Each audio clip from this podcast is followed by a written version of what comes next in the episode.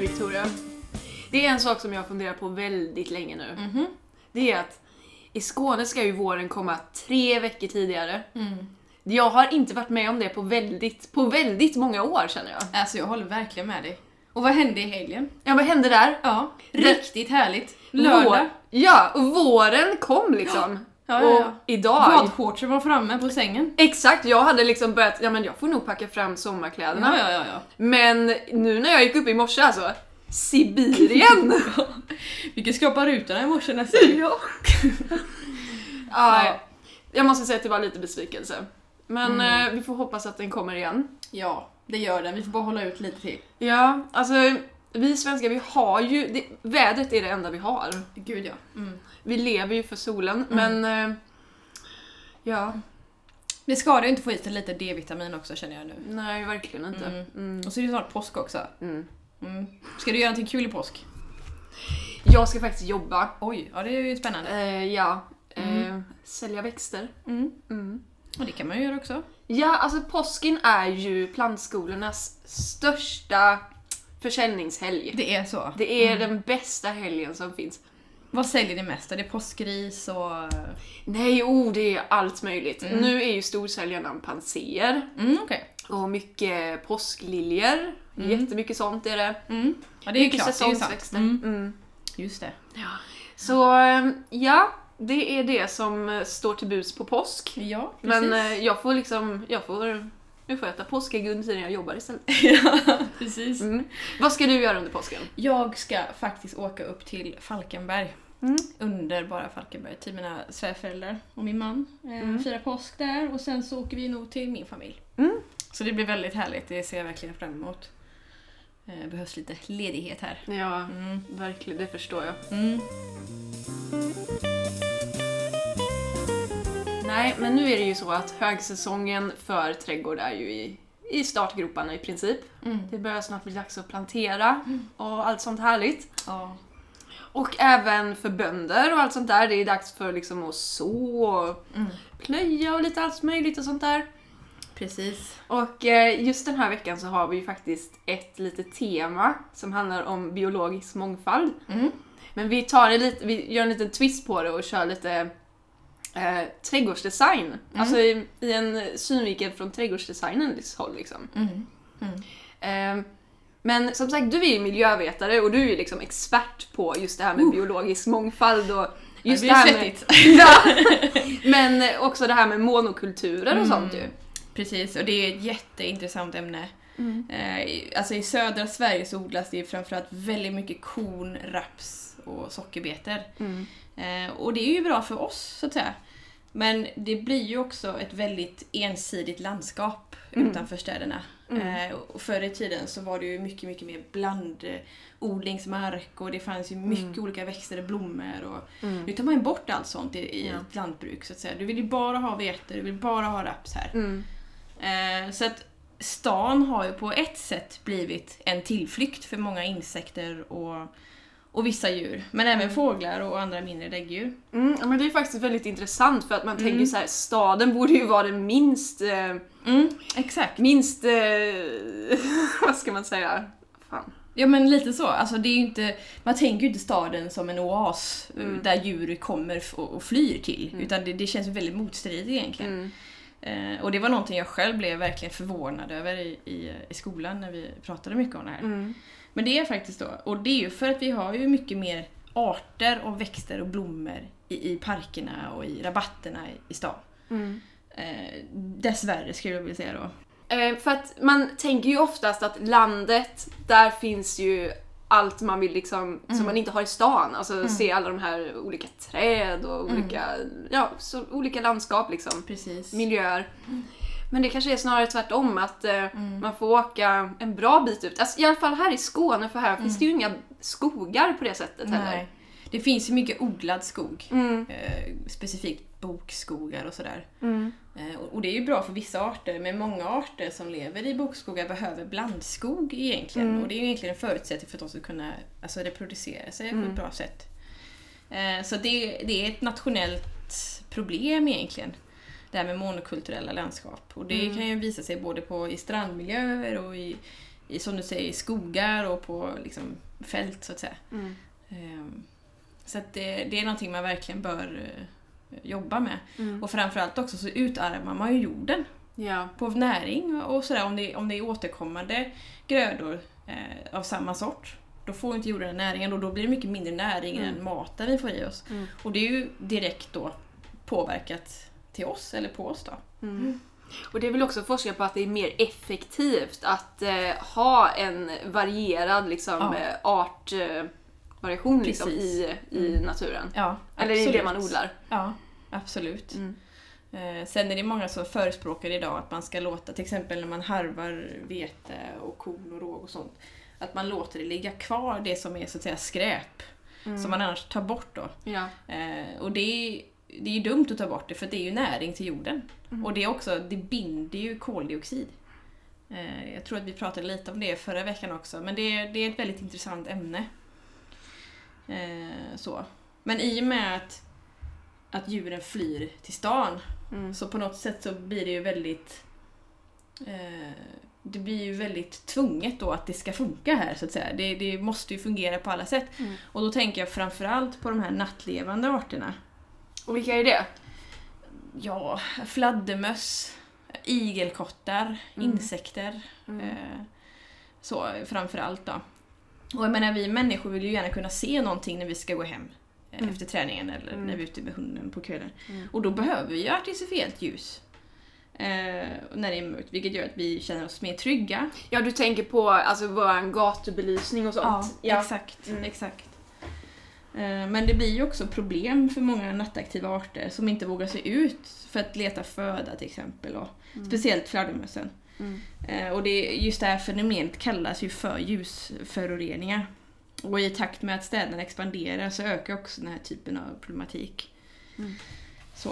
eh, Det finns ju viss forskning som visar att det finns ett samband mellan ökad belysning och minskning av viktiga insekter och pollinatörer. Mm. Eh, Så. Och jag menar klimatfrågan, det här med temperaturer och så är ju jätteviktig och verkligen på kartan just nu. Men det är inte riktigt lika akut som, som den här förlusten som vi ser av biologisk mångfald som, som sker i väldigt s- stor takt, eller väldigt rask takt. Men det, för den, den, ehm, den brist vi har mest av är ju egentligen pollinatörer nu. Det är ju Ja. det som man hör väldigt mycket av liksom, Mm. på i nyheter och, och eh, vi är ju otroligt beho- beroende av de här just för att vi ska få våra liksom, grödor och frukt Ja. och allt vad det är. Ett klassiskt exempel är ju med just igelkottar. Mm. Världens sötaste djur. Åh, det är mitt favoritdjur. Alltså det i så? trädgården. Ja, alltså det vilda djur. Alltså det är så, det är så mysigt. Ja, så underbara. Ja. Hedgehog på engelska, jag tycker det är ännu gulligare på eller Hur engelska. visst är det? när jag gick i Alnarp så Ja. hade vi, när man gick där ute i parken, för vi har ju en jättestor park där ute Mm. i skolan, då kunde man stöta på små igelkottsungar ibland. Och de är åh. alltså så söta! Jag dör. Och de, är liksom, de bara kryper ihop som en liten boll och sådär. Ja. Man bara, åh, alltså man, åh, man så här smälter när man ser Ja, dem verkligen. Verkligen. Så söta och snälla. Men jag blev lite så här förvånad att eh, de äter ju fågelungar. Ja, de är ju lite barbariska. De är asätare också liksom. Så att det är... Omnivåer som... Ja. Ja. Mm. Men det är lite intressant för att de har ju ändrat sitt biologiska alltså skyddsmekanismbeteende i städer. Mhm. För som du sa, på landet till exempel rullar de ihop sig till en boll Mm. och försöker skydda sig genom att ha taggarna utåt. Ungefär som en kvinna med PMS, typ. Men i och med ljusföroreningarna så har den ju fått anpassa sig till sina främsta fiender, vilket är bilen då såklart Mm. i städerna. Ja. Och då har de lärt sig istället att springa ifrån eh, sina Jaha. liksom, fiender. Ja. Så det är ett sådant exempel på att ett djur adapterar sig ju, men det tar ju ett bra tag. Och det är ju inte alltid att man hinner och, eh, och förändra sitt beteende så att säga. Eh, Så. Jo men vi har ju pratat lite nu om biologisk mångfald. Men vad kan man göra för att eh, gynna den? Alltså man kan göra ganska mycket egentligen. Eh, Det jag tycker är bra just i en urban miljö, det är att skapa så kallade insektskorridorer. Vad är det det är om du har till exempel två parker i stan som ligger typ till exempel tre kilometer från varandra så kan man skapa en sammankoppling mellan dem med hjälp av eh, vissa sorts träd och buskar. Där både insekter och djur kan färdas på ett ganska så tryggt sätt. Ungefär Mm. som man har på motorvägar med, med vilttunnlar till exempel. Mhm, mm. Ehm, Det är en jättebra idé. Ehm, Och ä- så även med djur då som gärna vill ha lite större habitat och sådär kan man också sammankoppla lite större parker och så, så att det blir snarare en helhet. Nej men då kommer jag ju också in lite grann på det här med trädgårdsdesign för att det är ju just det här med utsmyckningen i städerna. Det gynnar ju även bin och pollinatörerna. Absolut. Eh, och om man till exempel ser nu i gräsmattorna så växer det ju fullt med lökar. Jättebra för bina. Och eh, eh, som sagt, det är ju någonting som både gynnar dem och gynnar oss för att det är vackert att se på. Ja men verkligen. Det blir two in one. Mm. Mm. Absolut. Det skapar ju en härlig miljö för alla i stan. Mm. Verkligen. Och då kommer vi ju även in på lite det här med smart urbaniseringsdesign.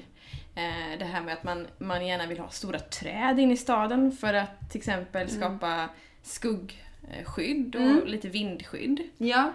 Jo, det är ju det att eh, många gånger så blir ju städerna väldigt, det blir blåshål Ja. eftersom stadsplaneringen är så att det liksom blir, det är raka gator och sånt där eh, som gör att det, det blir ett väldigt vind, eh, Mm. vindpinat liksom, område. Mm. Speciellt i Skåne får vi säga då. Det är ju en väldigt, som du Det är ju säger, blåsigt och det är platt är det ju. mycket öppna landskap. Mm. Eh, Så att det är, träden spelar absolut en jättestor roll i det. mm. Och- Eh, Och också det här för att om vi nu får ett varmare klimat så behöver vi ju även skuggan. Mm. Och eh, utan träden så är det ju liksom otroligt varmt i städerna på somrarna annars. Mm. Absolut, det Så går ju att- inte att vara här. Nej. Alltså asfalten drar ju till sig jättemycket värme i och med att den är grå. Det finns ju många städer nu i USA, eller stater i USA som har börjat det här med vita pavements för att inte det ska dunsta så mycket värme ifrån trottoarerna. Ja. Jag tänker också på alla hundar som bor i stan till exempel. När de går, de bränner ju sig. Mm. Så att det behövs ju verkligen att man applicerar de här teorierna som... Men det är Som ju redan jätteintressant det här med vita trottoarer och sånt Mm. där ju. Ja. Det, är- för att det har ju man också sett, eh, när de, för det har man ju hört till exempel förra som, sommaren så hade ju USA jättevärmeböljor där Ja. det var liksom 50 grader och så ku- de kunde liksom steka ägg på, på asfalten. Helt otroligt. Och alltså jag tror det är ju någonting vi kanske kommer få vänja oss vid. Ja men det är ju det. Sådana liksom verkligen extrem värmeböljor. Så att det kommer bli svårt, alltså tänk för djur och växter. Tänk alla trädgårdar. Absolut, och då pratar vi inte om så jättemycket eh, temperaturhöjningar egentligen. Nej. Eh, Men jag menar, det räcker med en grad och att eh, det blir såna otroliga förändringar i ekosystemen. Mm. Så att man ska ta det på allvar, absolut. Men finns det någonting mer man kan göra? Jag tänker, finns det några speciella växter man kan odla, Therese, i stan? Om man nu verkligen vill gynna den biologiska mångfalden. Mm. Absolut, det gör det ju. Det finns ju till exempel många träd som blommar. Mm. Det är ju jättebra att till exempel plantera sådana kläd- träd som eh, det kan vara körsbär. Mm. Och då finns det ju både de som ger frukt och sånt som är mer bara till prydnad. Det är ju eh, väldigt bra träd för det och de passar i städer också gör de. Men sen är det, man ser ju oftast eh, Alltså träd och- överlag det är ju lite sådana här sorter som som behöver eh, väldigt lite vatten och sånt som Mm. trivs bäst där. Och, ja, eh, men som sagt alla träd gynnar ju någon art. Gör det ju. Mm. Men eh, annars så är det ju såklart att rabatter och sånt, det är ju, det är ju speciella förhållanden och eh, det måste ju vara väldigt tåliga växter. Mm.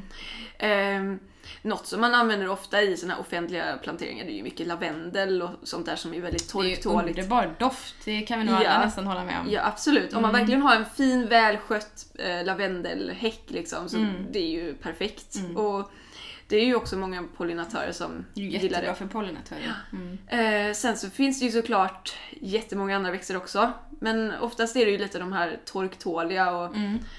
som man brukar ha. Det som är tråkigt är att oftast så blir det såna här så kallade offentliga planteringar och de brukar inte vara jätteinspirerande.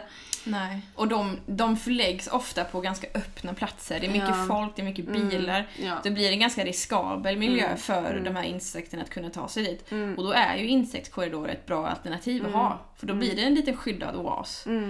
Där de kan få lov att liksom eh, fortplanta sig på ett bra sätt. Då. Mm. Mm. Men jag tycker ju alla växter som passar och även s- och som blommar Mm. liksom tjänar ju ett syfte. Det finns ju till Absolut. exempel sån här, de kallades ölandstok innan men nu säger man ju bara tok. De är ju... De Vilket är ju, härligt namn! Ja, En Mm. liten tok. ja. Men det, det, de är ju såklart väldigt vanliga och de känns lite så här offentliga men samtidigt de Mm. blommar och de är inte bara gröna. Eh, För det är ju lite det vi behöver. Mm. Ehm, sen tycker jag det är ju väldigt roligt med olika bärbuskar också. Ja men det är ju jättespännande. Ja, Mm. och något som man använder i städer också det är ju havtorn och sånt. De klarar ju till exempel väldigt Åh, det speciella visste jag förhållanden. Ja, mycket Aha. salt och sånt. Det är ju jättemycket näring i det. Ja, och, det, Torka kan man... och även Mm. om man inte vill äta bären själv kanske om de växer i stan Mm. så kan ju fåglarna äta det och så så att det, det tjänar ju många syften. Absolut. Eh, för att jag tycker, jag är personligen inte så förtjust i gräs och sånt där som många använder i planteringar idag. Det är ju Nej. väldigt modernt med gräs. Det är lite tråkigt och Alltså, Det det, är ganska gör tråkigt. egentligen ingen jättenytta skulle jag vilja Nej. säga för någon. Kanske Nej. hundar som går och så. Ja. Men inte, inte pollinatörer och Nej. inte fåglar och eh, inte större däggdjur så att säga. Nej, nej, det ger ju liksom ingen frukt eller någonting och det ger ju Eh. Nej. inget skydd heller för Nej. djur eller någonting sånt. Så att på det sättet så ju- det är väl mer en prydnadsgrej i så fall. Mm. Och jag tänker också Malmö är ju en stad som ligger precis vid vattnet. Vi kommer ju se under kommande år, här under seklet i alla fall, att det, vattennivån kommer ju höjas och det kommer komma in mycket vätska i våra landskap så att säga. Så att har man bara gräs, eh, liksom, eh, växter så kommer inte det binda något vatten. Det är därför man jobbar mycket utomlands idag med att eh, jobbar mycket med våtmarker, då kan man binda vattnet där. Så att man slipper få problem med översvämningar. Mm.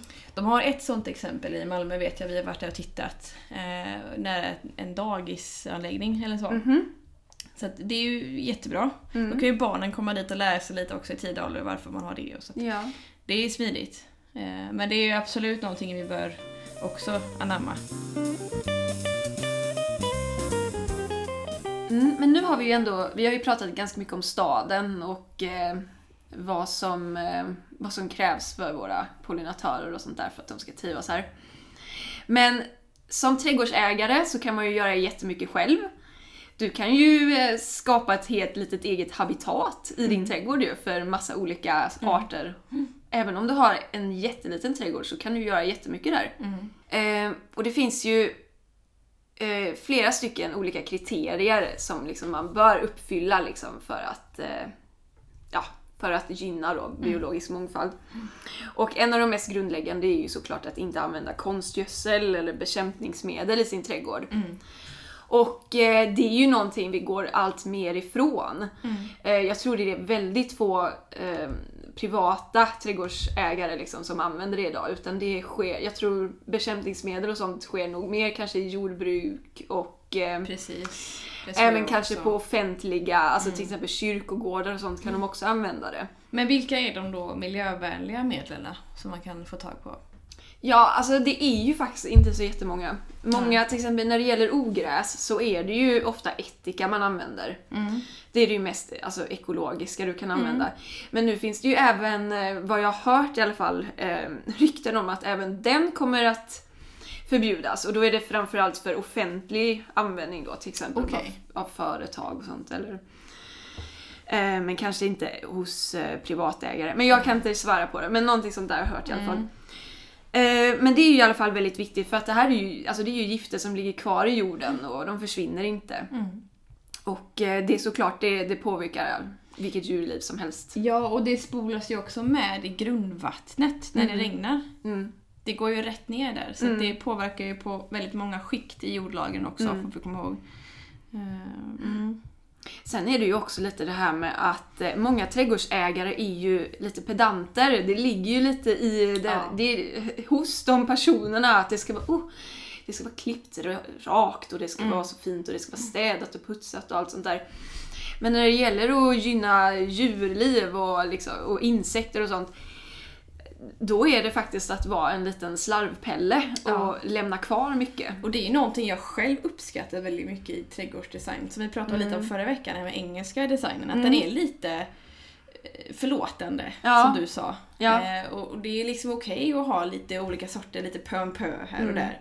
Och det är, ju, det är ju så det är tänkt i, från början, naturligt sett. Mm. Jo, till exempel om man har ett gammalt träd som är lite sådär halvdött. Mm. Ja men låt det stå kvar. Ja.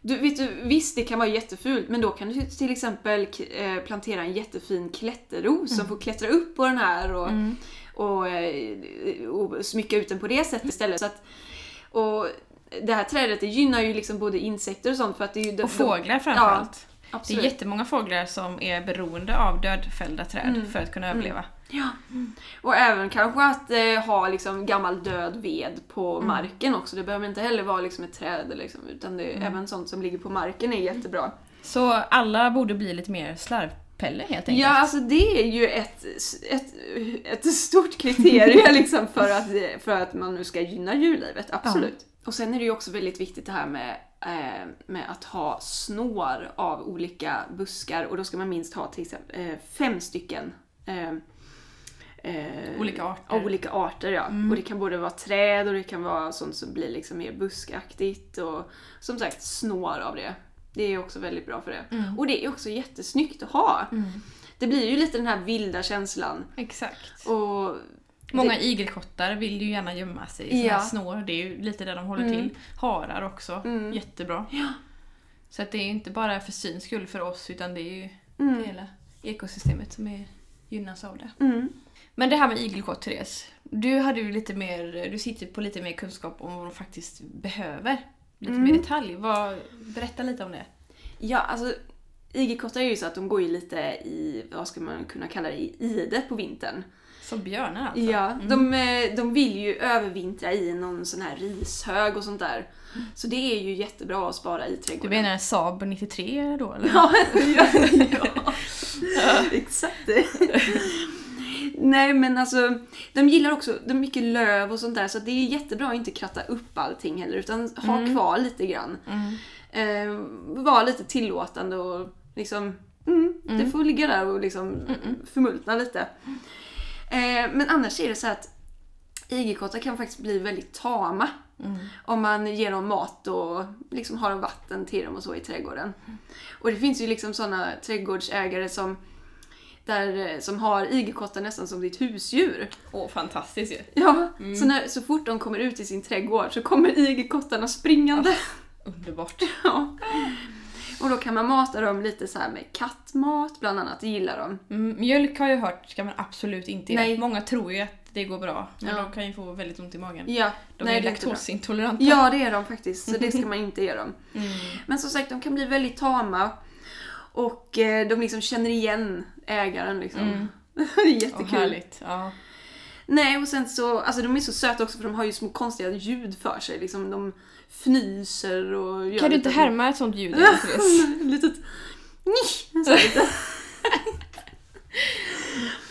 Nej men sen så, sen så är det så att de har faktiskt lite problem med fästingar också och sånt där. Så att, Hur går det till? Jag tänker, det måste ju vara på magen då? ja, jag tror det. För- Så att det tycker de, de vill gärna att man plockar bort dem. Ja, okej. Så det får man också göra som trädgårdsägare, plocka fästingar på Det är sina ett stort igelkottar. ansvar alltså. Ja. Det är bara att gräva ner sig tänkte jag säga. Men, Ja. mm. Men de är ju också beroende av att det finns insekter och att det finns maskar och, Mm.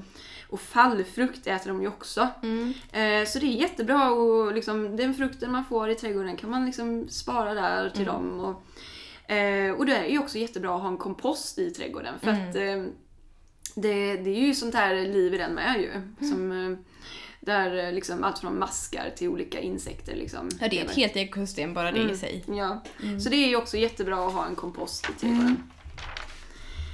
Mm. Eh, sen så kan jag också, jag tänker jag får ju tipsa om lite saker man kan ha i trädgården som gör det Ja, trevligt. det vill vi gärna höra. Ja.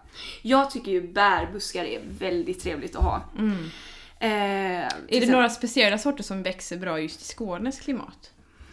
Alltså jag skulle nog säga att det mesta trivs här i Skåne. Ja. Eh, du kan ha allt från hallon till björnbär och vinbär, allt sånt. Bara du har en bra jord från början så ja. gör det i allting. Eh, sen så tycker jag att, alltså visst, det som blommar det, det är ju för en kortare period. Och många tänker ju lite när de gör en trädgård att de vill ha sånt som är städsegrönt till exempel, som lagerhägg och sånt där som är grönt året runt. Eh, men eh, jag skulle nog säga att ha inte bara städsel grönt för det blir ganska tråkigt. Man behöver blomningen också och det är ju också bra för våra djur. Och till exempel klematis är ju jättefint. De är ju fantastiskt fina. Mm. Och det finns ju jättemånga sorter där man kan använda. Men eh, om jag ska ge ett exempel så är den här viticella är ju jättebra. Det finns ju jättemånga olika sorter av den. Men den är liksom tålig och blommar länge. Och inte jättekräsen. Så att den skulle jag absolut, Mm. någon sort av den skulle jag rekommendera. Sen så tycker jag, som jag sagt innan, fruktträd.